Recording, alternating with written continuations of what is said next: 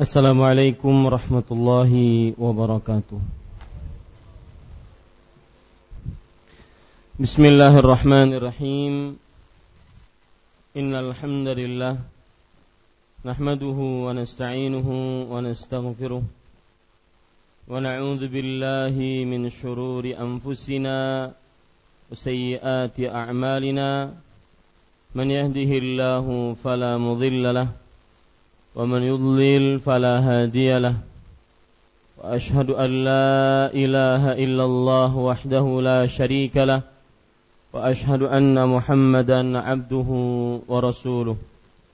يا أيها الذين آمنوا اتقوا الله حق تقاته ولا تموتن إلا وأنتم مسلمون.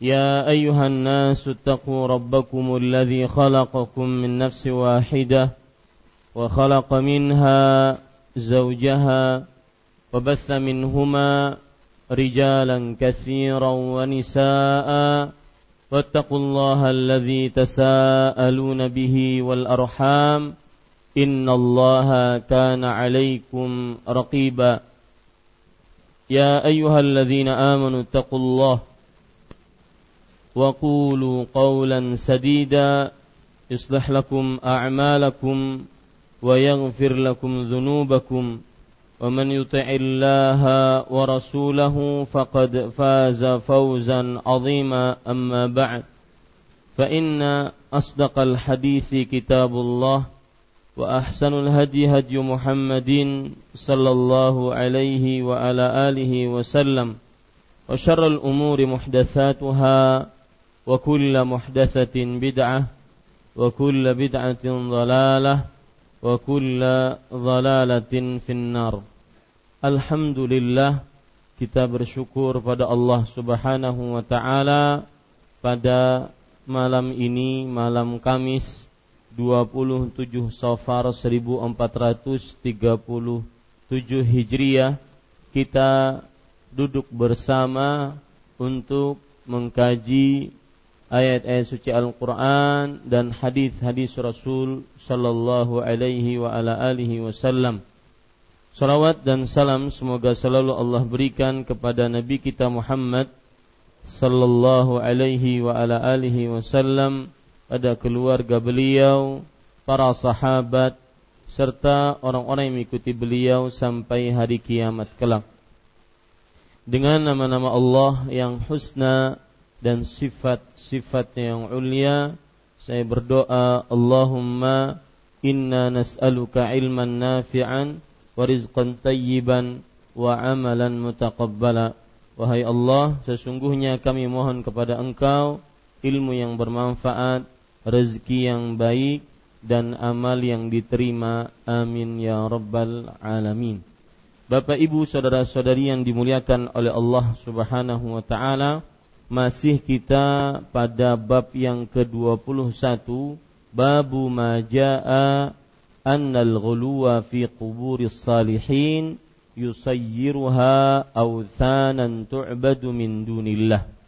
Bab sikap berlebihan terhadap kuburan orang-orang saleh akan menjadikannya sebagai berhala yang disembah selain Allah Subhanahu wa taala dan sudah sering kita ulang-ulang yang dimaksud dengan sikap berlebihan terhadap kuburan orang-orang saleh yaitu yang pertama mengkhususkan ibadah di sekitar pekuburannya seperti berzikir, berdoa, membaca Al-Qur'an.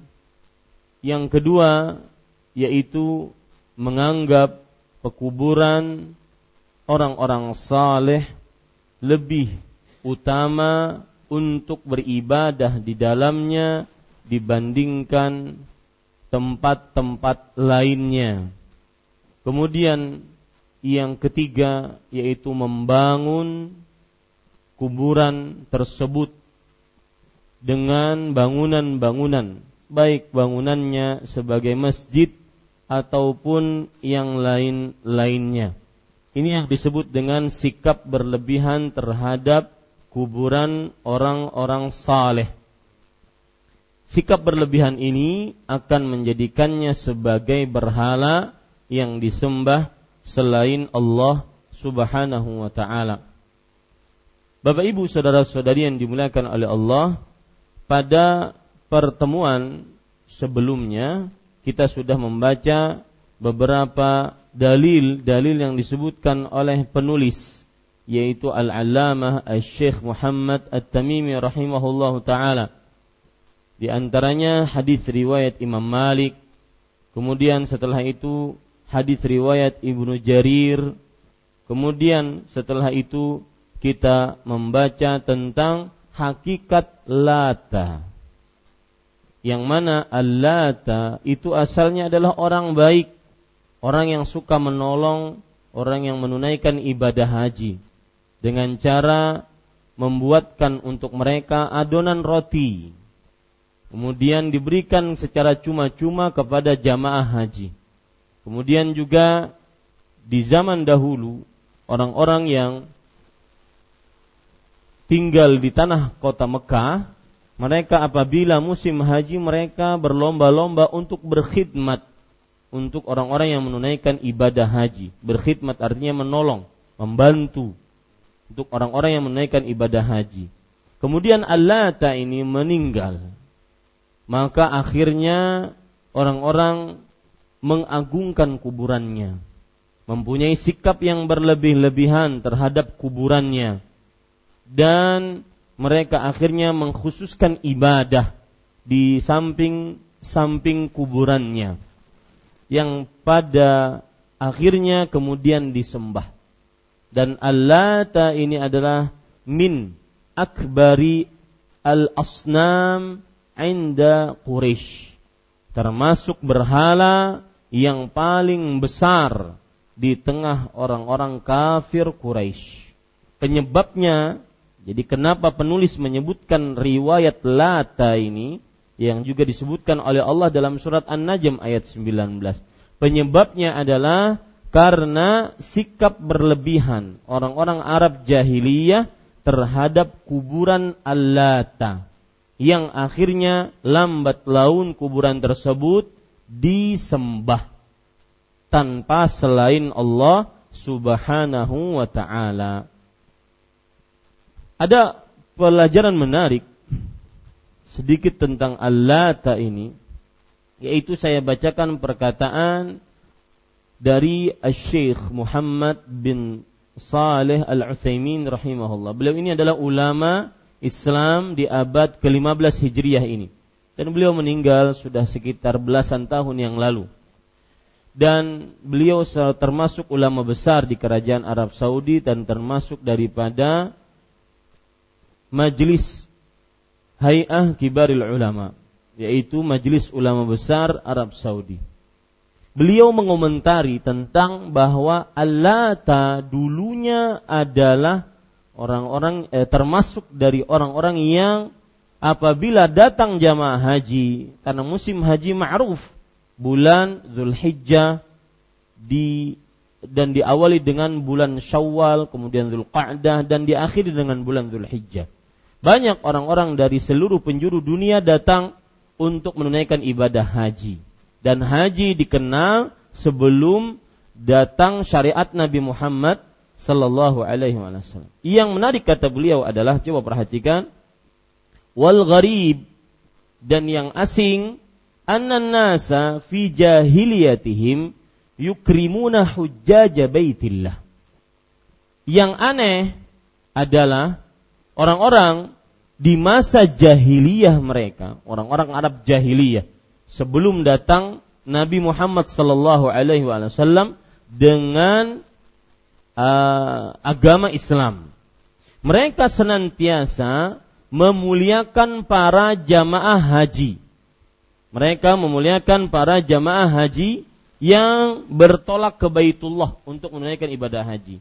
Wayaltuna wayaltuna lahumus sawiqa. Mereka membuat adonan-adonan roti yang dengan adonan tersebut akhirnya para jamaah haji bisa membakarnya dan memakan roti tersebut. Yang jelas berkhidmat kepada jamaah haji. Ini kebiasaan Arab jahiliyah.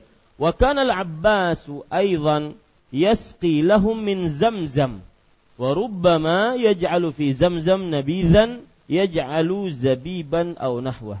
Artinya dan Al-Abbas bin Abdul Muttalib yaitu paman Nabi Muhammad sallallahu alaihi wasallam beliau senantiasa juga meminumi para jamaah haji air zam-zam. Kita dahulu kita tahu dahulu bahwa di tanah Arab terkhusus di e, Makkah Al-Mukarramah itu jarang air, tidak seperti zaman sekarang.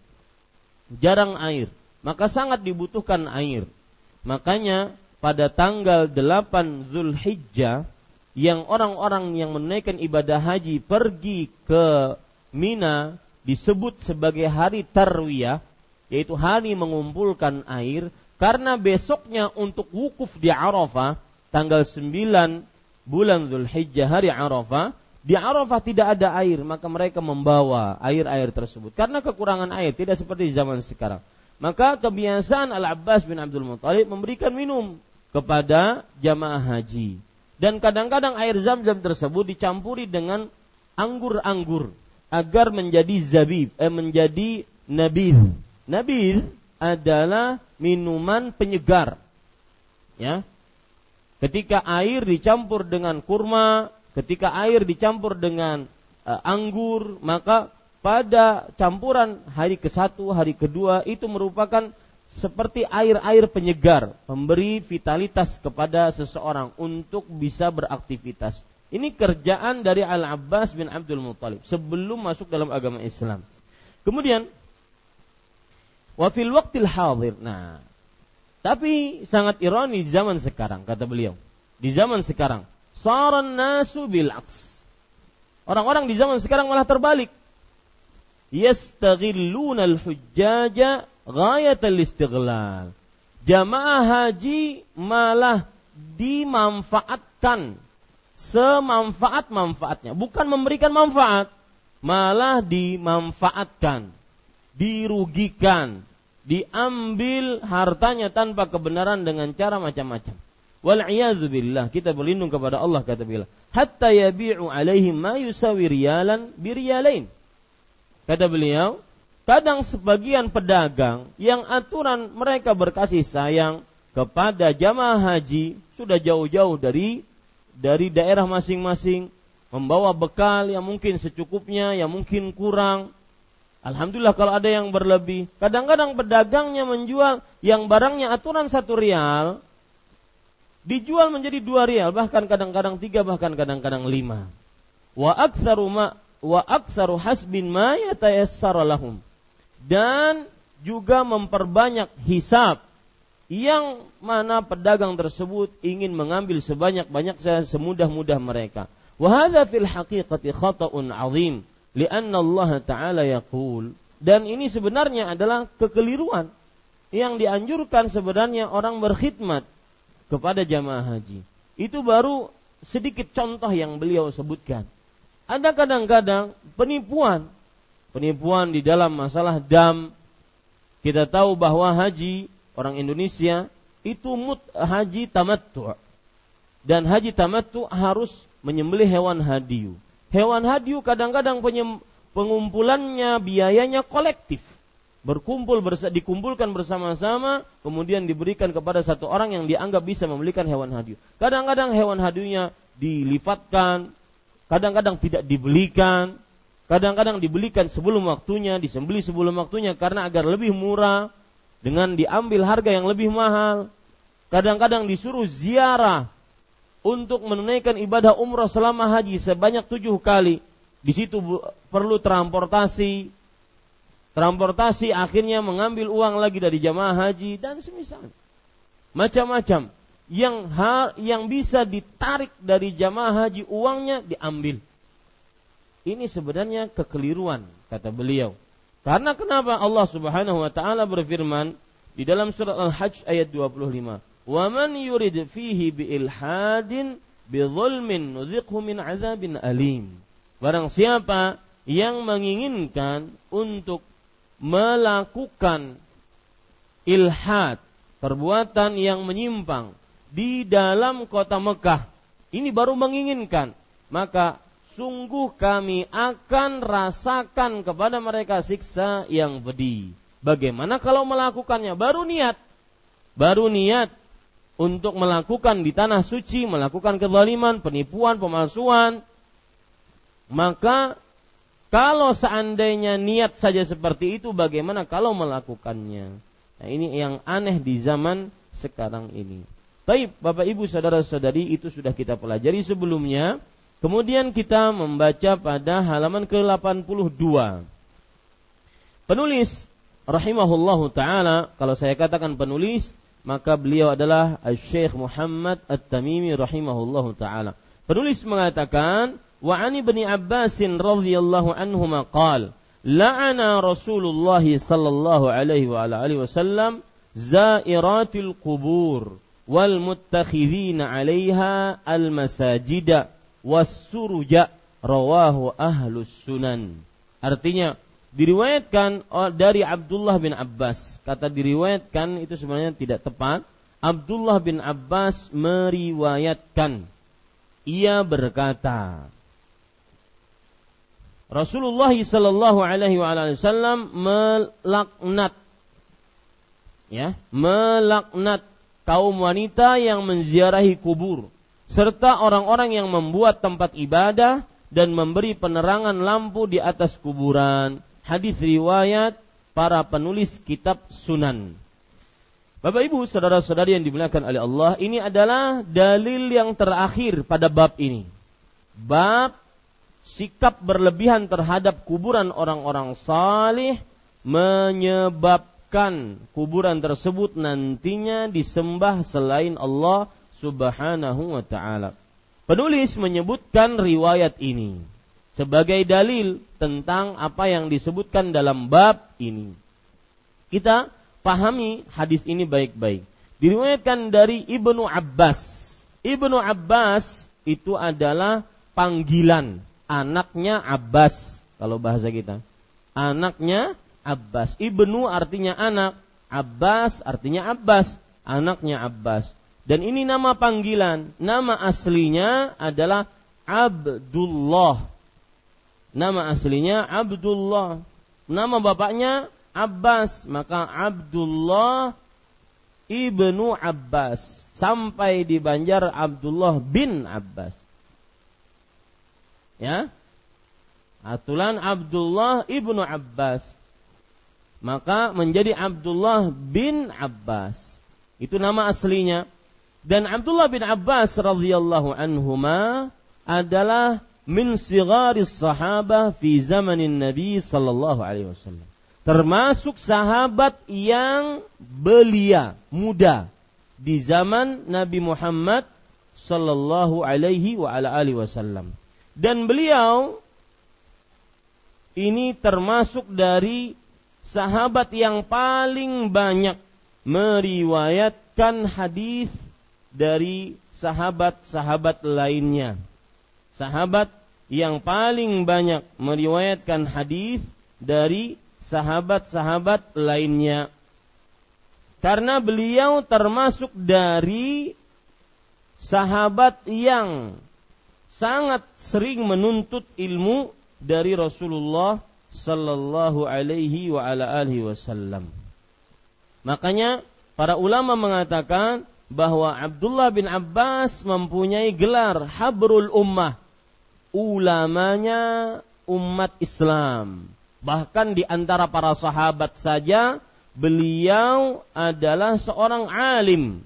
Ya, di antara para sahabat saja beliau adalah seorang alim apalagi di antara orang-orang biasa. Kemudian Bapak Ibu, saudara-saudari yang dimuliakan oleh Allah Subhanahu wa taala, dan Abdullah bin Abbas radhiyallahu anhu berarti beliau adalah sepupu dari Rasulullah sallallahu alaihi wa ala alihi wasallam. Karena Al Abbas adalah paman Nabi Muhammad Sallallahu Alaihi Wasallam. Anak paman Rasulullah berarti Abdullah bin Abbas. Kemudian Bapak Ibu, saudara-saudari yang dimuliakan oleh Allah Subhanahu wa taala,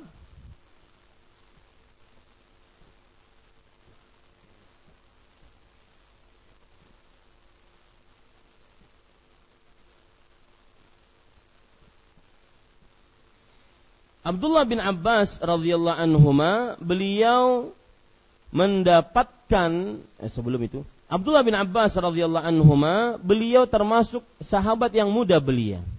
Bahkan beliau mengatakan Tufian Nabi sallallahu alaihi wasallam wa ana bnu ashar. Nabi Muhammad sallallahu alaihi wasallam meninggal dan aku berumur 10 tahun.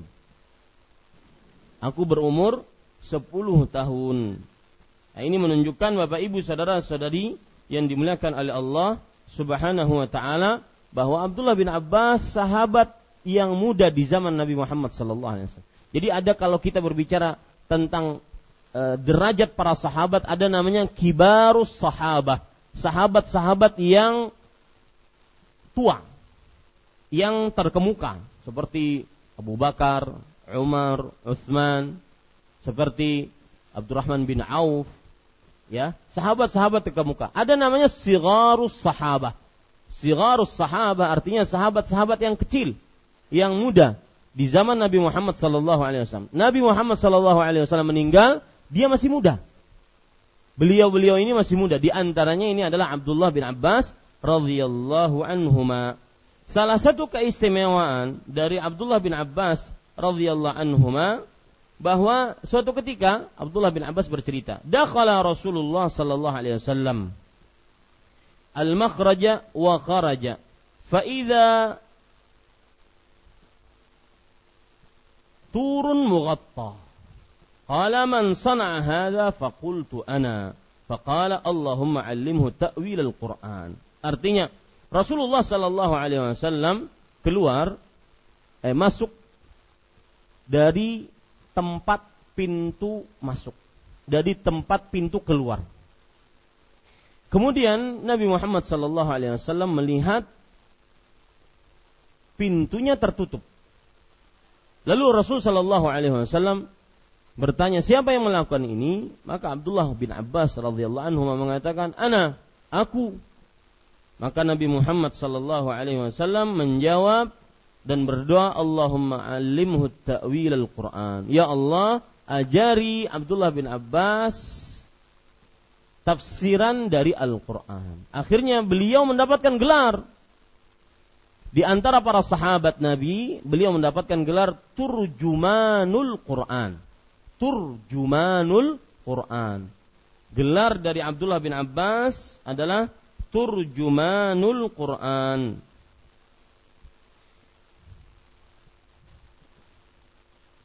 Dalam riwayat yang lain, Rasul Shallallahu Alaihi Wasallam bersabda, Allahumma faqihhu fid din wa alimhu ta'wil. Ya Allah, pahamkan Abdullah bin Abbas tentang agama dan ajari beliau tafsir Al-Quran.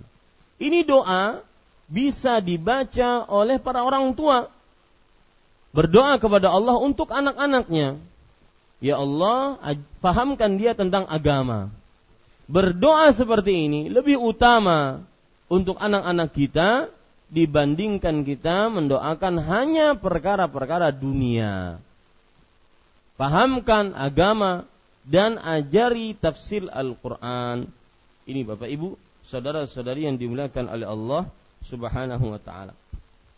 Dan Abdullah bin Abbas salah satu dari seorang yang bernama Abdullah yang muda-muda yang banyak meriwayatkan hadis dari empat orang bernama Abdullah. Saya ulangi, Abdullah bin Abbas salah satu dari empat orang yang bernama Abdullah yang muda yang banyak meriwayatkan hadis dari kalangan sahabat Rasulullah Sallallahu Alaihi Wasallam. Mereka itu adalah Abdullah bin Abbas, Abdullah bin Umar, Abdullah bin Amr dan Abdullah bin Amir radhiyallahu anhum ajma'in. Semuanya namanya di depannya Abdullah, Abdullah, Abdullah, Abdullah. Empat. Makanya disebut oleh para ulama hadis al-abadilah al-arba'ah. Al-abadilah al-arba'ah.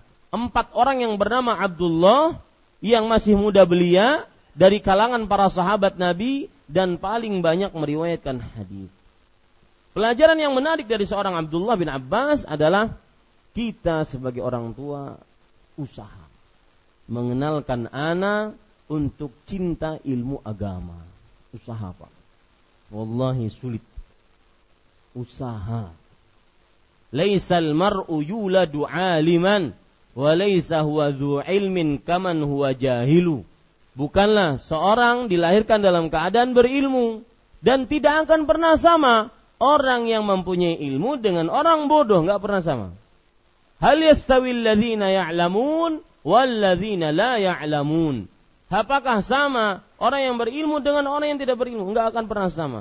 Itu pertanyaan bukan untuk dijawab, tetapi pertanyaan untuk pengingkaran. Artinya tidak akan pernah sama orang yang bodoh dengan orang yang tidak orang yang pintar, tidak akan pernah sama. Dari segala macam sisi, akidahnya, ibadahnya, muamalahnya, tingkah lakunya. Tidak akan bersama orang bodoh dengan orang pintar orang berilmu dengan orang yang tidak berilmu nggak akan pernah sama. Maka pelajaran menarik Abdullah bin Abbas ketika Nabi Muhammad SAW meninggal, beliau sekitar umur 10 tahun. Dalam riwayat yang lain umur 13 tahun. Beliau ahli agama. Maka usaha kita sebagai orang tua, kita sebagai bapak atau sebagai kakek, usahakan cucu-cucunya jangan seperti kakeknya. Anak-anaknya jangan seperti bapaknya. Umur 40, 50 tahun baru belajar ikhra. Jangan. Ya. Umur 3 tahun harus sudah bisa baca Quran. Allah. Ini luar biasa. Ya. Jangan penyakit ditularkan kepada anak. Ah, kata bapak, hanya 7 tahun. Aku aja 35 tahun hanya bisa ikhra. Jangan. Ya. Jangan. Dan itu perlu usaha. Kenalkan, gemarkan anak-anak kepada ilmu agama. Gemarkan anak-anak. Bukan kepada hanya kepada tempat-tempat bermain. Mereka ingin main, mereka ingin main. Tapi kenalkan mereka kepada tempat-tempat ilmu agama. Ini usaha. Kalau tidak seperti itu, maka kita akan sulit mendapati anak-anak kita. Mereka kenal ilmu agama. Mereka tahu tempat pengajian. Bah mau ke mana? Kajian. Yang dia kenal tempat kajian, bukan hanya mall. Maka kenalkan Bapak Ibu. Dan itu harus usaha. Usaha. Kenalkan kepada ilmu agama. Gemarkan mereka mengaji Al-Quran. Gemarkan mereka membaca buku-buku ilmu agama. Dan ini perlu usaha. Tidak mudah. Harus sabar ya harus sabar. Kadang-kadang dia menangis, kadang-kadang dia ingin main, kadang-kadang kita kasihan, maka harus sabar. Kenalkan ilmu agama dan kita akan mendapatkan hasilnya nanti setelah kita meninggal dunia. Awaladin salihin yad'ulah. Salah satu harta warisan yang kita tinggalkan yang akan bermanfaat ketika kita menjadi satu tulang ekor kita Nabi Muhammad sallallahu alaihi wasallam bersabda dalam hadis riwayat Imam Muslim, "Ma syai'un minal insan illa bali." Manusia kalau sudah masuk ke dalam kubur tidak ada sesuatu pun yang ada pada tubuhnya kecuali hancur, kecuali illa azbuz zanab wa minhu yuraqqabu yaumal qiyamah. Kecuali satu tulang ekor dan darinya nanti akan ditumbuhkan manusia kembali pada hari kiamat.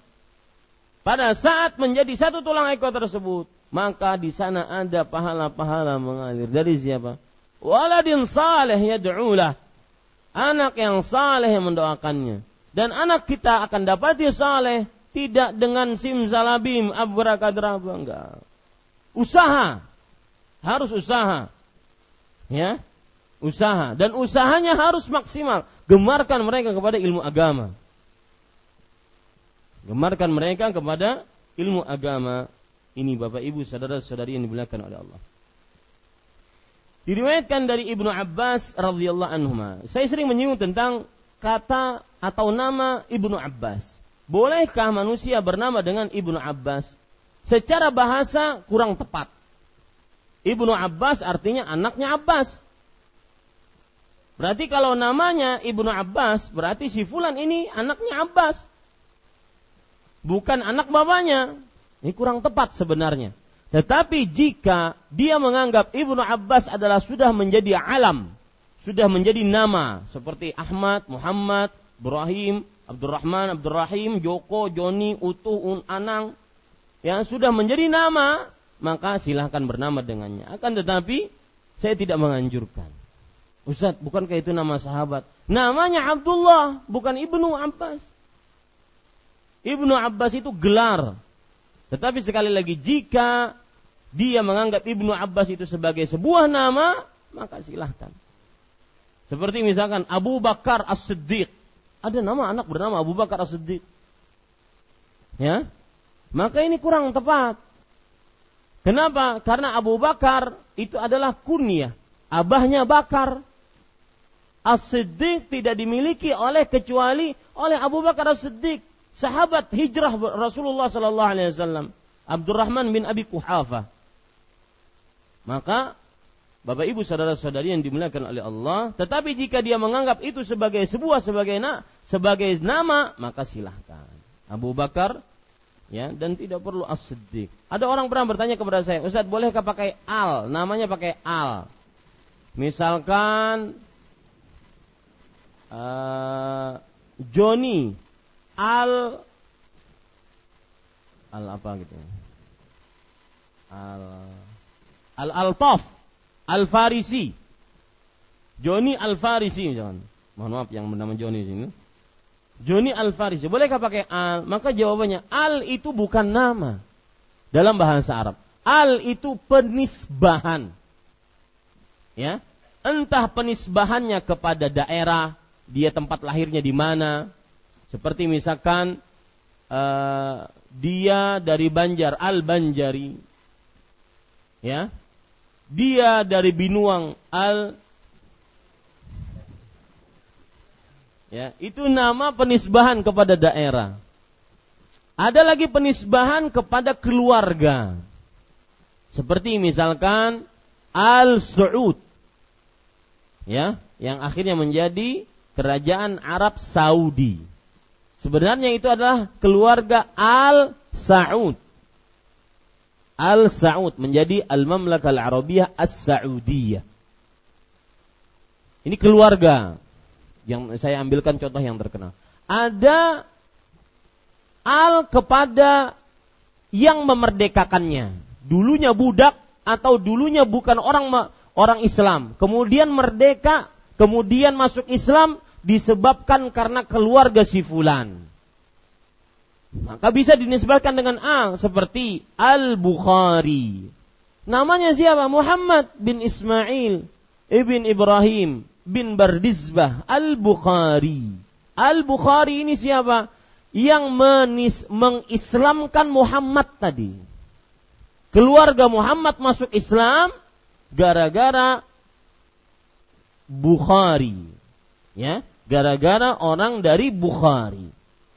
Ini penisbatan-penisbatan. Jadi al itu bukan nama, tetapi dia adalah penisbatan. Ini sedikit Bapak Ibu Saudara tentang nama. Taib. Diriwayatkan dari Ibnu Abbas, ia berkata, Rasulullah Sallallahu Alaihi Wasallam telah melaknat. Melaknat artinya adalah al-ib'ad wa tardu min rahmatillah. Diusir dan dijauhkan dari rahmat Allah Subhanahu wa taala. Dan setiap dosa yang diancam laknat maka dia terindikasi dosa besar. Ini kaedah yang disebutkan oleh para ulama. Kullu dzambin khatamahu Allah bila'nah au nar au azab au ghadab fahiya fahuwa kabirah. Setiap dosa yang diancam oleh Allah dengan laknat, neraka, siksa, murka, maka dia adalah dosa besar. Sebagaimana yang ditafsiri oleh Abdullah bin Abbas radhiyallahu anhu. Umar lepasnya lah. Kita hanya mukaddimah ini. Nah, ya begitulah waktu. Silahkan azan dulu.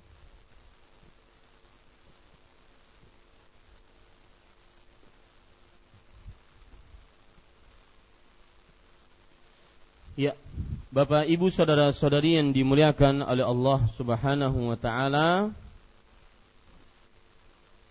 Tadi kita sudah menjelaskan tentang laknat. Rasulullah sallallahu alaihi wasallam melaknat. Sebelum saya lanjutkan, ada sedikit tadi saya ingat sesuatu. Tadi sebelum saya keluar dari kamar, Mas Robi nawarin, Ustadz mau madu hanyar nih, Ustadz Aiman yang bawa. Silahkan. Lihat ya Ustadz, masih ada sarangnya nih, madunya. Oh iya, berarti asli. Ulun minum tadi. Habis itu ada sebuah uh, ayat yang saya ingat di dalam surat Muhammad dalam surat Al-Qital Allah Subhanahu wa taala berfirman Mathalul jannati allati wu'idal muttaqun Perumpamaan surga yang dijanjikan untuk orang-orang yang bertakwa. Fiha anhar min ma'in ghairi asin. Di dalamnya ada sungai yang diisi dari air yang tidak akan berubah.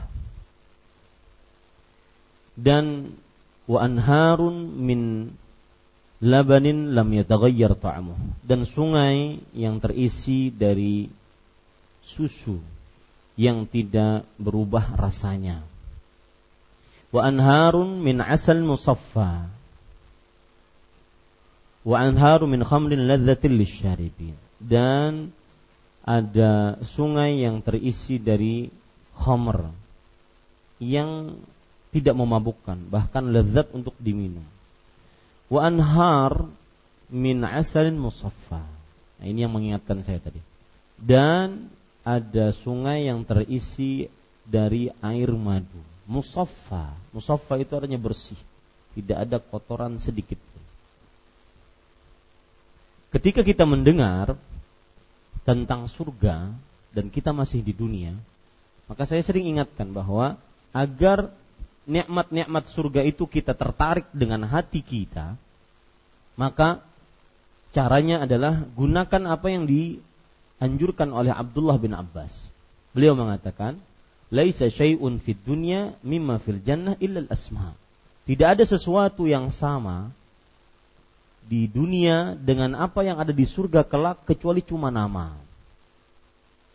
Ya, kecuali cuma nama. Madu, namanya madu asal.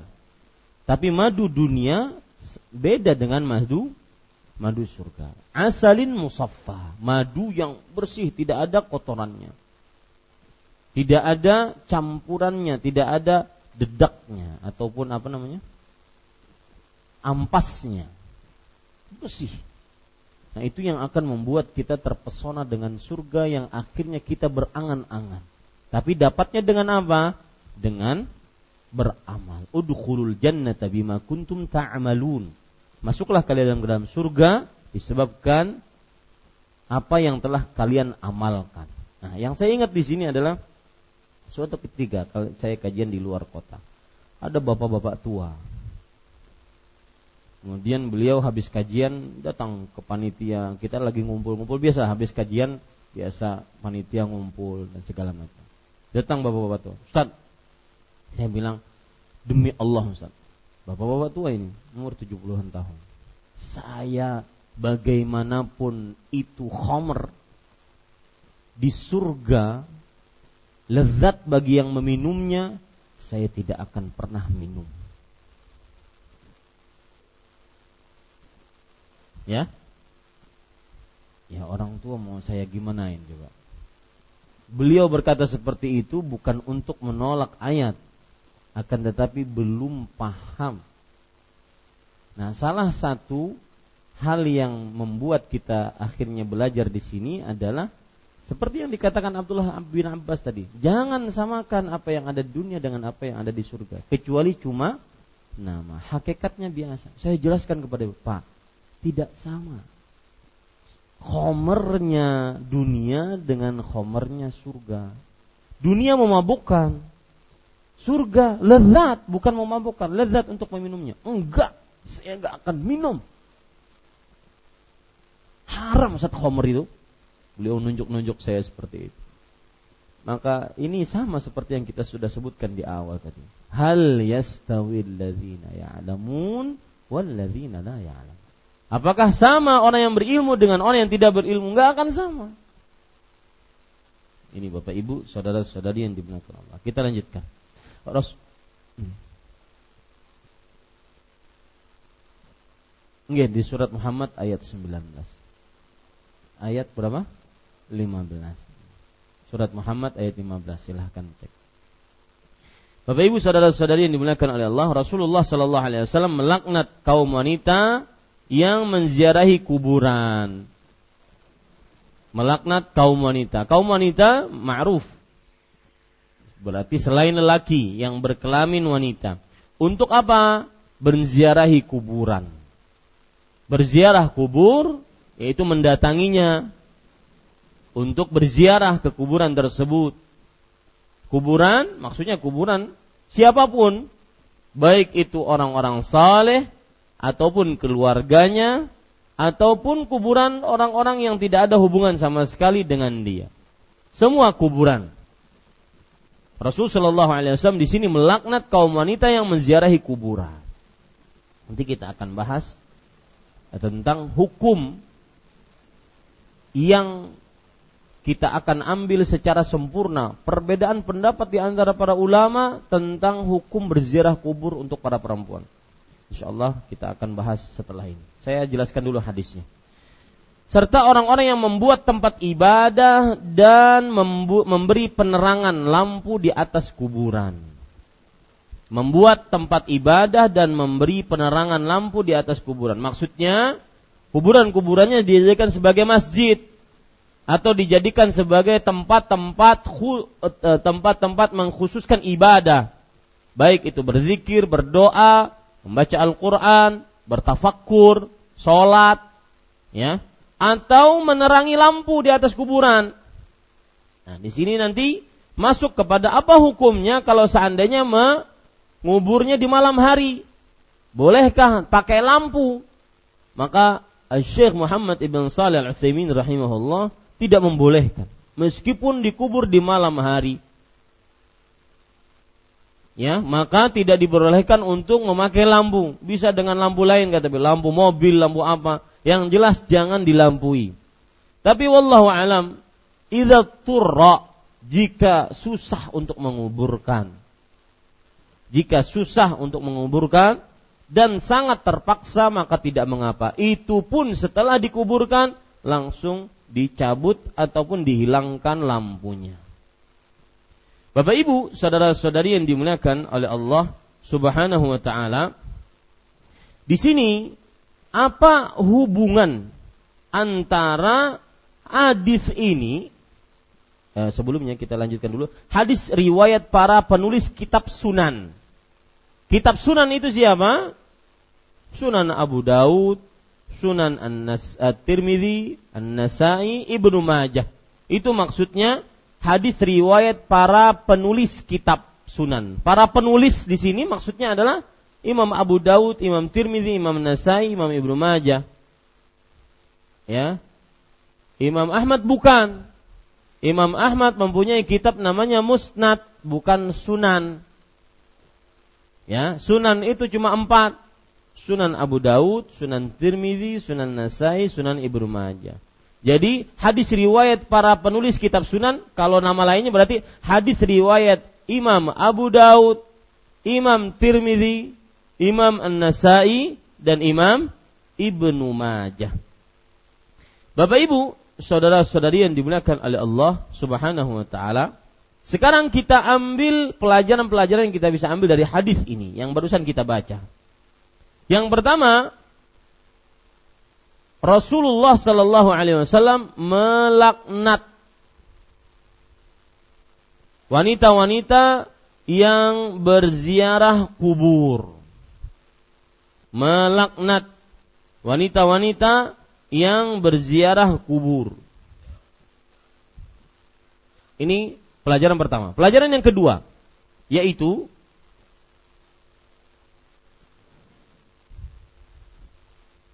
apa hukum berziarah kubur untuk para perempuan?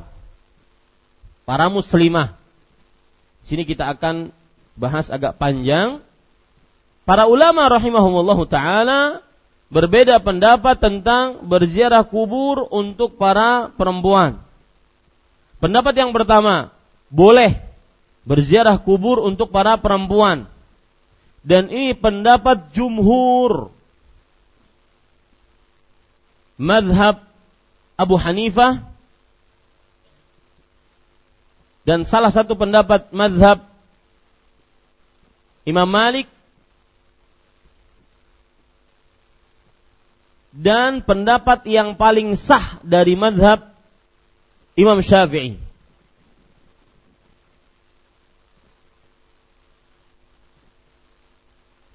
Dan ini juga pendapat ulama yang bernama Ibnu Hazm. Apa pendapatnya yang pertama? Boleh. Ya. Pendapat yang kedua makruh. Berziarah kubur untuk perempuan hukumnya makruh. Tapi tidak sampai haram, cuma makruh dibenci. Artinya boleh kalau dilakukan. Tidak berdosa kalau dilakukan, cuma dibenci. Dan ini adalah madhabnya Imam Ash-Syafi'i. Apa bedanya dengan yang pertama? Tadi saya katakan yang pertama adalah e, pendapat yang sah dari madhab Syafi'i. Sedangkan yang kedua ini adalah madhabnya Imam Ash-Syafi'i. Makruh. Dan dia pendapat yang masyhur dari madhab Hambali. Madhab Ahmad bin Hambal makruh hukumnya.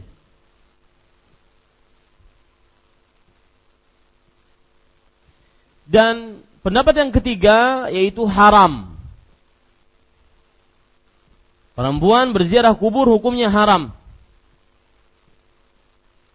Dan ini adalah salah satu pendapat mazhab Abu Hanifah dan salah satu pendapat mazhab Imam Malik. dan salah satu pendapat mazhab Imam Ahmad. Artinya kalau saya katakan salah satu itu berarti ada seperti itu. Tapi bukan pendapat mazhab secara umum, tidak. Salah satu mazhab Imam Ahmad, Imam Abu Hanifah, Imam Malik. Dan pendapat Syekhul Islam. Haram hukumnya. Bapak Ibu saudara-saudari yang dimuliakan oleh Allah, kita akan membahas dalil-dalil yang merupakan pendapat-pendapat ini. Dimulai dari yang mengharamkan. Dalil pendapat yang mengharamkan adalah hadis ini. Hadis yang diriwayatkan oleh Imam Abu Daud, Tirmidzi, Nasai, Ibnu Majah dari Abdullah bin Abbas bahwa Rasul Shallallahu Alaihi Wasallam melaknat para wanita yang berziarah kubur jelas dilaknat.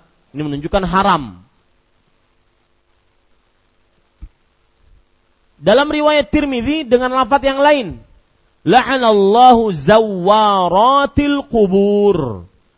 Allah melaknat para wanita-wanita yang sering berziarah kubur. Lihat bedanya tulisannya. Bapak Ibu bisa lihat tulisan di dalam e, buku Bapak Ibu sekalian yang di dalam buku kita Zairatil Kubur. Ini artinya wanita-wanita peziarah kubur. Di dalam riwayat Imam Tirmidzi yang saya barusan bacakan Zawaratil Kubur. Ini wanita-wanita yang sering berziarah kubur. Nah, itu bedanya. Ya. Ini salah satu dalil yang dipakai oleh ulama-ulama yang mengharamkan untuk wanita berziarah kubur. Hadis riwayat Tirmidzi. Dua-duanya itu dalil. Yang pertama wanita berziarah kubur, yang kedua yang sering berziarah kubur. Kemudian juga hadis yang lain yang menunjukkan haramnya berziarah kubur yaitu hadis riwayat Bukhari dan Muslim. Ini dalil yang ketiga. Dari Ummu Atiyah radhiyallahu anha, beliau bercerita, "Nuhina anittiba'il janaiz." Kita dilarang untuk mengikuti jenazah. Mengikuti jenazah maksudnya mengikuti jenazah ke pekuburan. Nah, ini dalil tentang haramnya berziarah kubur bagi bagi pak perempuan, wanita muslimah. Kemudian dalil yang keempat yang dipakai oleh pendapat yang mengharamkan adalah bahwa para wanita kebanyakan mereka lemah perasaannya. Ditakutkan nanti ketika berziarah kubur maka akan terlalu berlebihan meratapi di pekuburan mayat. Di pekuburan, maka ditakutkan akan hal itu. Nah, ini Bapak Ibu, saudara-saudari yang dimuliakan oleh Allah Subhanahu wa taala. Ini dalil yang mengharamkan. Dalil yang membolehkan. Yang pertama, hadis riwayat Muslim.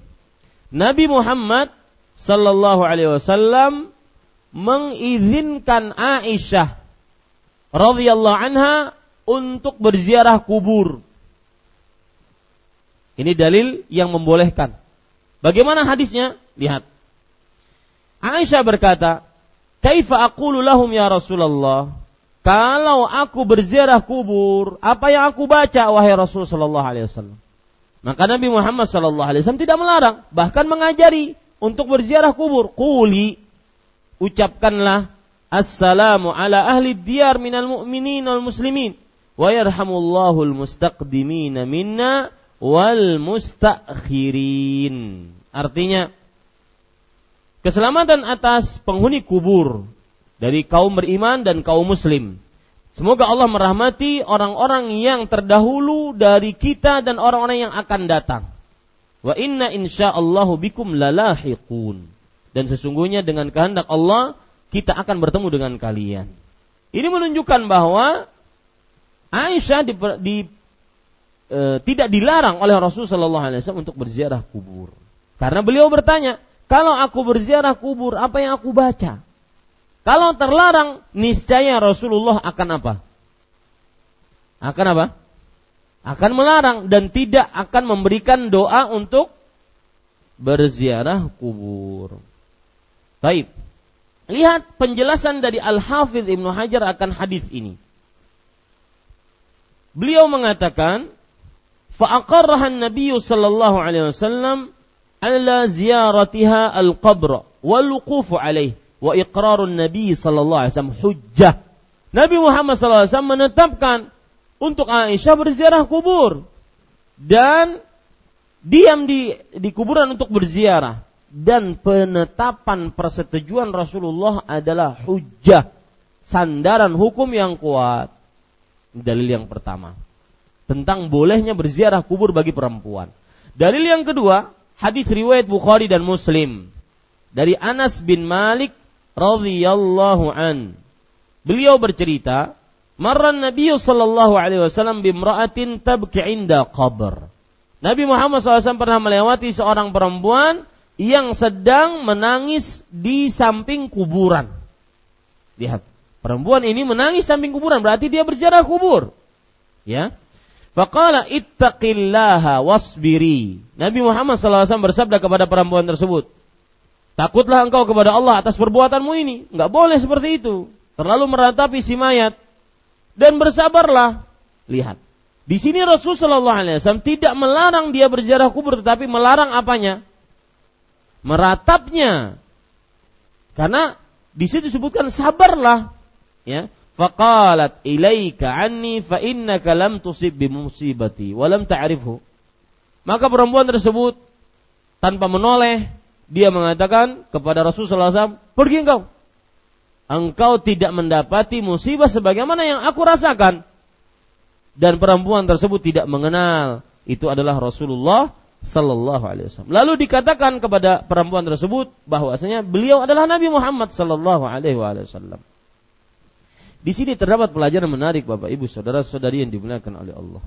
Bahwa salah satu hikmah kenapa dilarang seorang perempu, eh, seorang meratapi kesedihan, musibah terlalu berlebihan karena kadang-kadang dia di luar batas kesadaran. Orang terlalu berlebihan meratapi musibah, tidak sabar, tidak mengembalikannya kepada Allah, kadang-kadang lisannya keluar kontrol, di luar kontrol. Kemudian perbuatannya juga di luar kontrol. Akhirnya dia kadang-kadang menantang siksa Allah. Ya, pernah saya Pak waktu itu masih kerja di Arab Saudi, datang seorang perempuan dengan majikannya. Majikannya mengatakan, "Ya akhi," katanya, "wahai saudaraku, nasihati. Ini perempuan kerja di tempat saya. Dia bagaikan sudah seperti adik saya, keluarga saya. Apa yang kami makan, kami berikan kepada dia. Apa yang kami pakai, kami pakaikan kepada dia. Maksudnya sama, tidak ada bedanya. Maka, tetapi kalau seandainya dia sedih dan kami salah, tolong beritahu. Dia sudah tiga hari, tiga malam tidak makan, tidak minum. Apa salah kami? Apa atau apa permasalahannya? Ternyata apa? Saya tanya, Bu, ada apa? Langsung nangis. Wah, nangis habis-habisan. Tenang bu, ada apa? Sebutkan. Saya dapat musibah di keluarga saya. Apa musibahnya? Anak saya meninggal. Innalillah wa inna ilaihi Sudah takdir Allah 50 ribu tahun sebelum penciptaan langit dan bumi.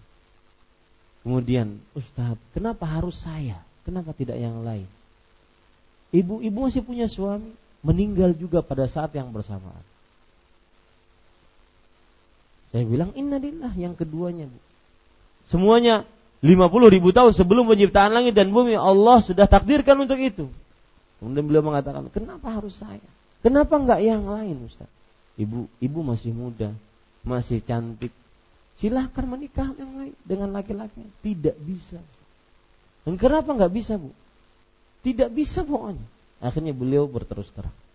Rahim saya sudah diangkat saya tidak akan pernah bisa untuk mempunyai anak lagi. Ya, musibah bertubi-tubi. Sebesar musibah, sebesar itu iman seseorang. Maka Bapak Ibu saudara-saudari yang jarang dapat musibah, yang hidupnya tenang, semuanya ada, semuanya diinginkan sampai bisa hati-hati. Jangan-jangan itu salah satu bentuk Allah Subhanahu wa taala menghabiskan nikmat kita yang kita ting kita akan dapatkan di akhirat. Kita habiskan di dunia. Adhabtum tayyibatikum fi hayatikum dunya. Kalian telah menghabiskan hal-hal yang baik kalian ketika hidup di dunia. Takuti itu. Semua lancar, semua tidak ada masalah, semua tidak ada ujian. Ingin ini dapat, ingin itu dapat. Ya. Semuanya lancar. Maka hati-hati. Karena seseorang yubtalar rajulu ala hasabi dini. Seseorang akan diuji sesuai dengan kadar agamanya. Fa in kana fi dinihi salabah kalau seandainya di dalam agamanya ada ketebalan, ada kekuatan, maka ujiannya tambah besar. Wa in kana fi dinihi riqqatan. Kalau seandainya di dalam agamanya ada seketipis, tipis imannya, maka sedikit nanti ujiannya. Tetapi hadis ini tidak menunjukkan bahwa kita harus mencari ujian. Ustaz, saya ingin pergi ke tempat lokalisasi. Kenapa? Uji iman. Ini salah para ikhwas Ya, yang dirahmati oleh Allah Subhanahu wa taala. Ya, itu ujian ya. Maka kembali ke permasalahan kita bahwa perempuan mereka itu mempunyai rasa terlalu berlebihan. Dan kadang-kadang kalau meratapi sebuah musibah dilarangnya kenapa terlalu berlebihan? Karena akan keluar dari kontrolnya ucapannya, tingkah lakunya, sebagaimana hadis Rasulullah sallallahu alaihi wasallam, la'anallahu al-haliqah wasyaqah was-saliqah. Allah melaknat wanita-wanita yang menggundur rambutnya karena meratapi kematian. Haram wanita menggundur rambutnya dan wanita-wanita yang merobek bajunya karena meratapi musibah. Wanita-wanita yang meraung-raung haram karena meratapi musibah. Ya, di luar kontrol kalau sudah meratapi lebih daripada sewajarnya. Maka Bapak Ibu saudara-saudari yang dimuliakan oleh Allah, ini pelajaran yang menarik. Lihat, bayangkan. Rasul SAW dikatakan oleh perempuan ini, ilaika ani. Pergi engkau.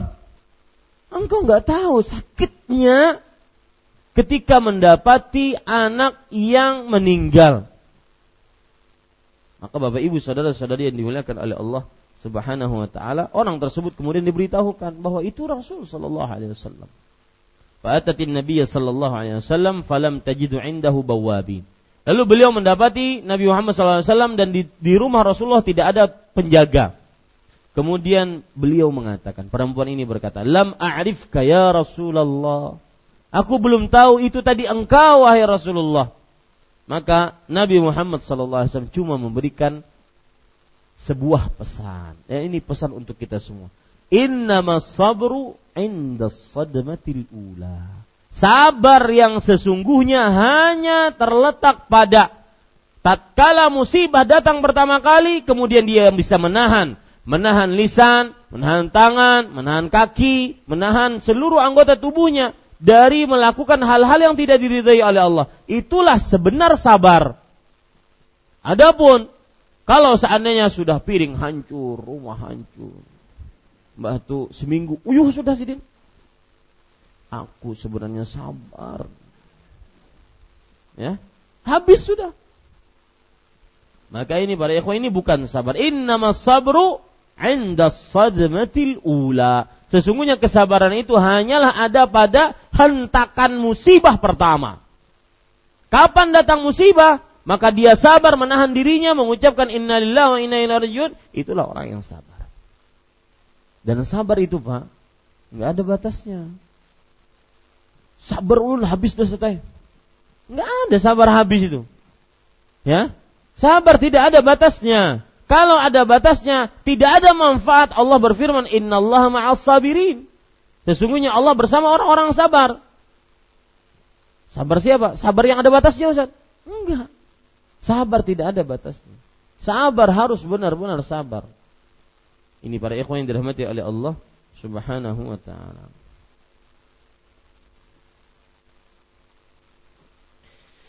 Kemudian Bapak Ibu saudara-saudari yang dimuliakan oleh Allah, dalil yang ketiga yang membolehkan bahwa telah tetap riwayat sebagian sahabat wanita berziarah kubur. Telah tetap riwayat bahwa sebagian sahabat wanita berziarah kubur.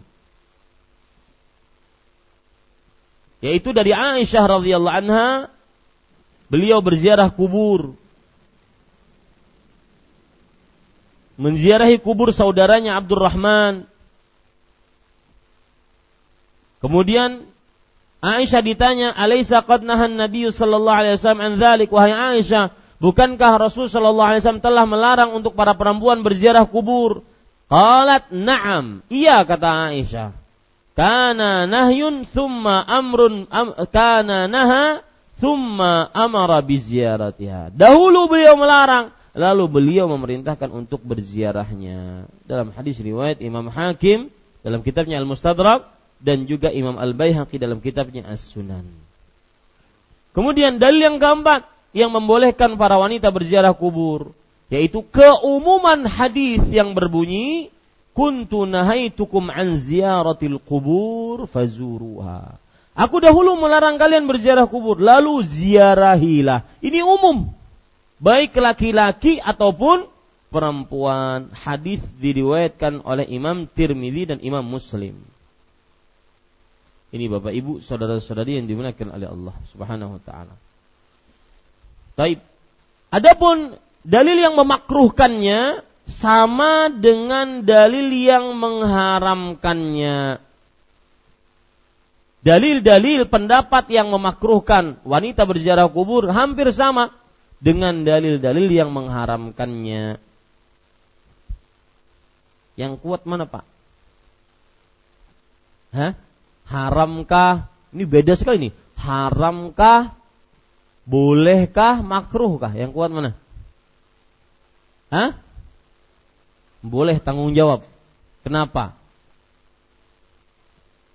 Saya ingat dulu waktu masih duduk bersama Syekh Abdul Muhsin Al-Abbad.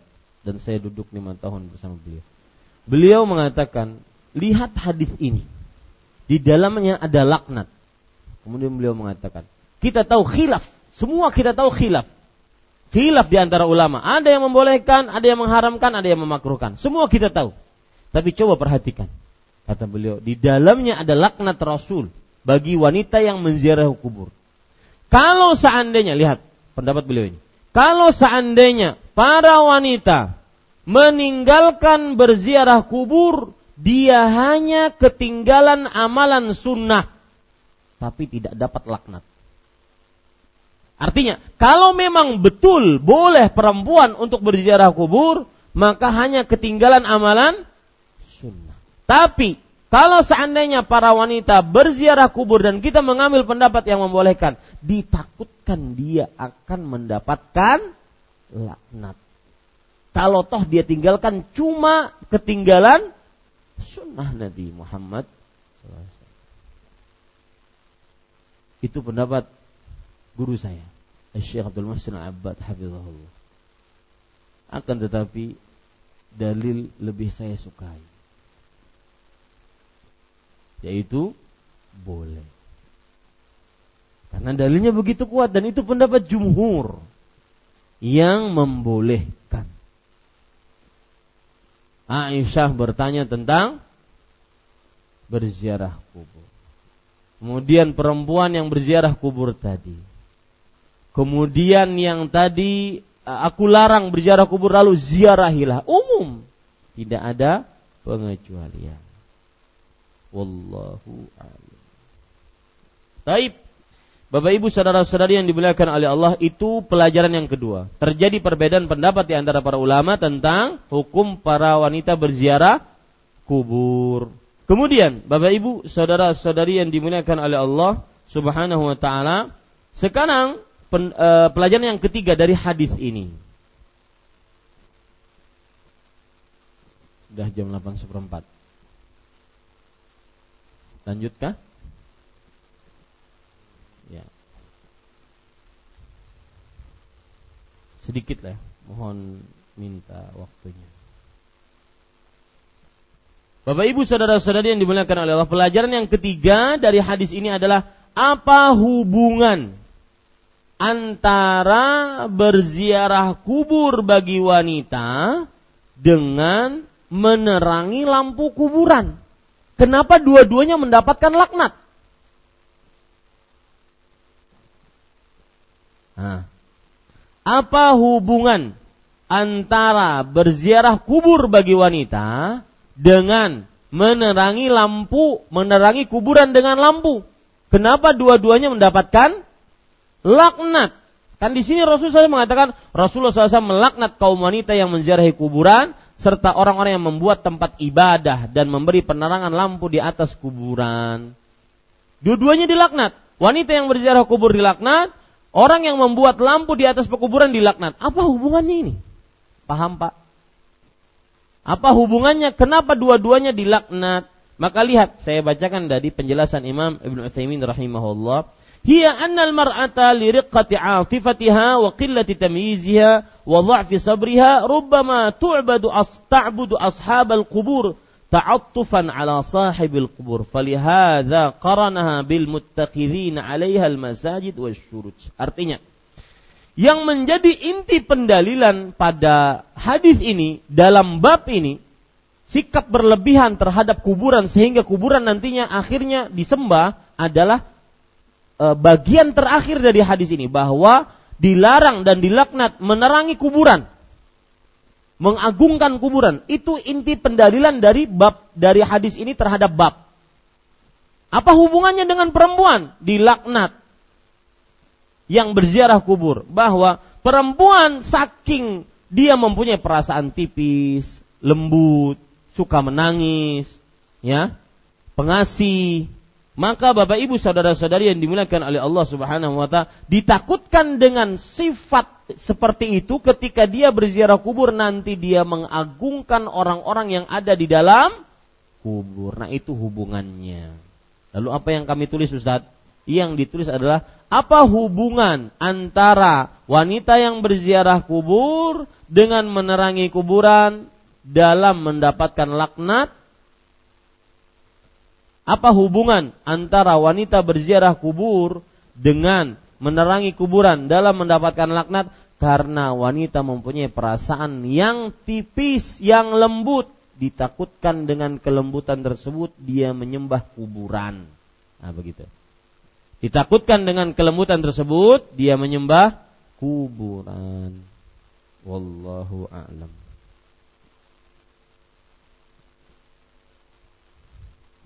Iya.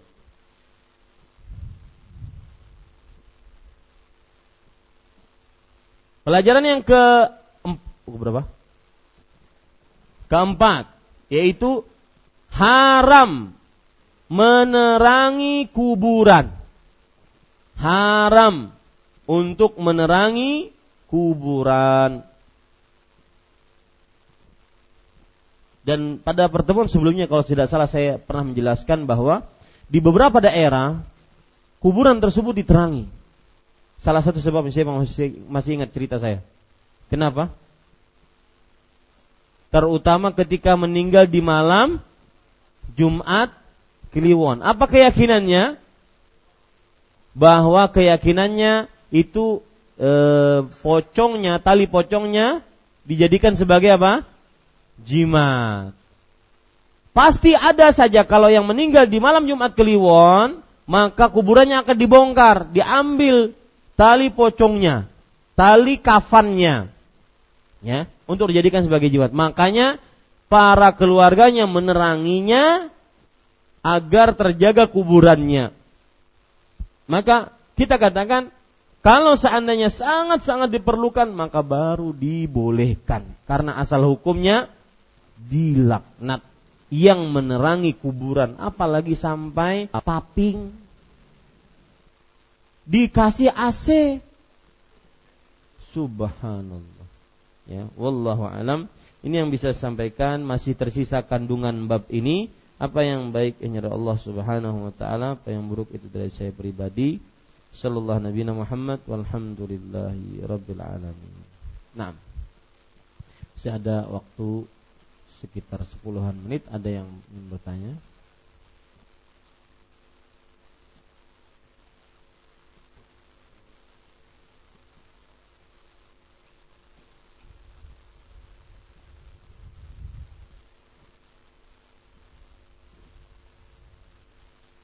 Tidak ada? Ada? Silahkan Pak. Assalamualaikum warahmatullahi. Waalaikumsalam. Perbuatan seperti apa yang dianggap menyembah kuburan jelasnya perbuatannya. Ya. Bagus Pak. Perbuatan seperti apa yang dianggap menyembah kuburan? Yang pertama, meminta kepada orang yang dikubur. Yang kedua, menganggap kuburan tersebut mempunyai kebaikan dibanding tempat-tempat yang lebih baik dari kuburan seperti masjid. Saya yakin orang-orang yang suka berziarah kubur mereka sepakat dengan saya bahwa masjid lebih utama dibandingkan kuburan. Tetapi kemudian kenapa kuburan tersebut lebih diagungkan dibandingkan masjid? Orang masuk kubur kadang-kadang harus nunduk.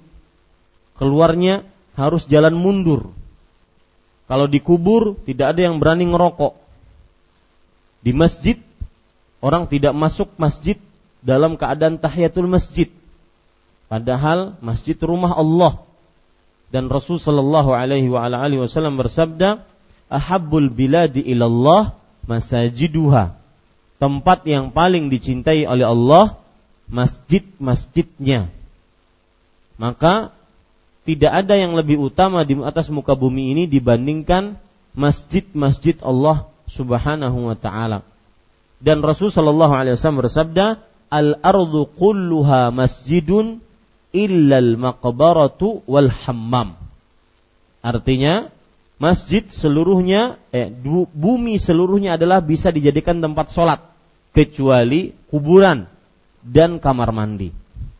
Nah, ini menunjukkan bahwa termasuk daripada yang dianggap menyembah kuburan adalah menganggap kuburan tersebut mempunyai barokah atau tempat khusus beribadah lebih khusus dibandingkan masjid. Lebih khusyuk beribadah dibandingkan di masjid, di kuburan dibandingkan di masjid. Ini termasuk daripada penyembahan-penyembahan e, kuburan. Dan Rasul Shallallahu Alaihi Wasallam bersabda, "La'natullah alal Yahud wan Nasara ittakhadhu qubur anbiya'ihim masajida." Allah melaknat kaum Yahudi dan Nasrani yang menjadikan kuburan nabi-nabi mereka sebagai masjid. Nah, ini menunjukkan bahwa ditakutkan ketika kuburan tersebut dibangun dijadikan masjid, disolati, maka ditakutkan kuburan tersebut akan disembah. Jadi dia ada tujuan, ada sarana. Ada sarana yang dilarang dalam Islam sehingga tidak tercapai tujuan itu. Demi tidak tersembahnya kuburan tersebut. Saya dipahami Pak ya? Wallahu a'lam. Nah, ada yang lain? Ada mikma. Ada ini. Sebagian pendapat bahwa wanita tidak eh, bahwa wanita dibolehkan untuk menziarah kubur.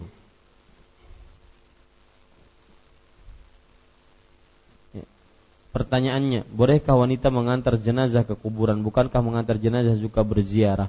Maka seperti yang kita sudah sebutkan bahwa dari hadis Ummu Atiyah radhiyallahu anha riwayat Bukhari dan Muslim beliau bercerita, "Nuhina an ittiba'il janaiz wa lam yu'zam alaina."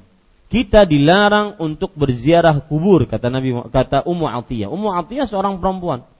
Kita dilarang. Kalau para sahabat mengatakan kita dilarang berarti yang melarang siapa? Rasulullah Sallallahu Alaihi Wasallam untuk mengikut mengantar jenazah dan mengantar jenazah berarti termasuk di dalamnya berziarah kubur. Tetapi lanjutannya walam yu'zam alaihna. Tapi larangan tersebut tidak ditekankan atas kita. Dan ini salah satu dalil yang memakruhkan perempuan untuk berziarah kubur.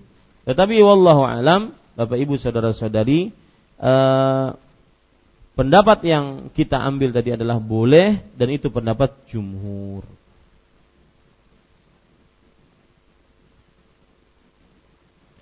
Saya berziarah ke kubur Abah di hari kedua, tapi pada saat itu saya menangis sejadi-jadinya di atas kubur, bukan karena meratapi, tapi lebih penyesalan diri karena belum bisa menjadi anak yang baik dan sering membantah ucapan Abah semasa hidup.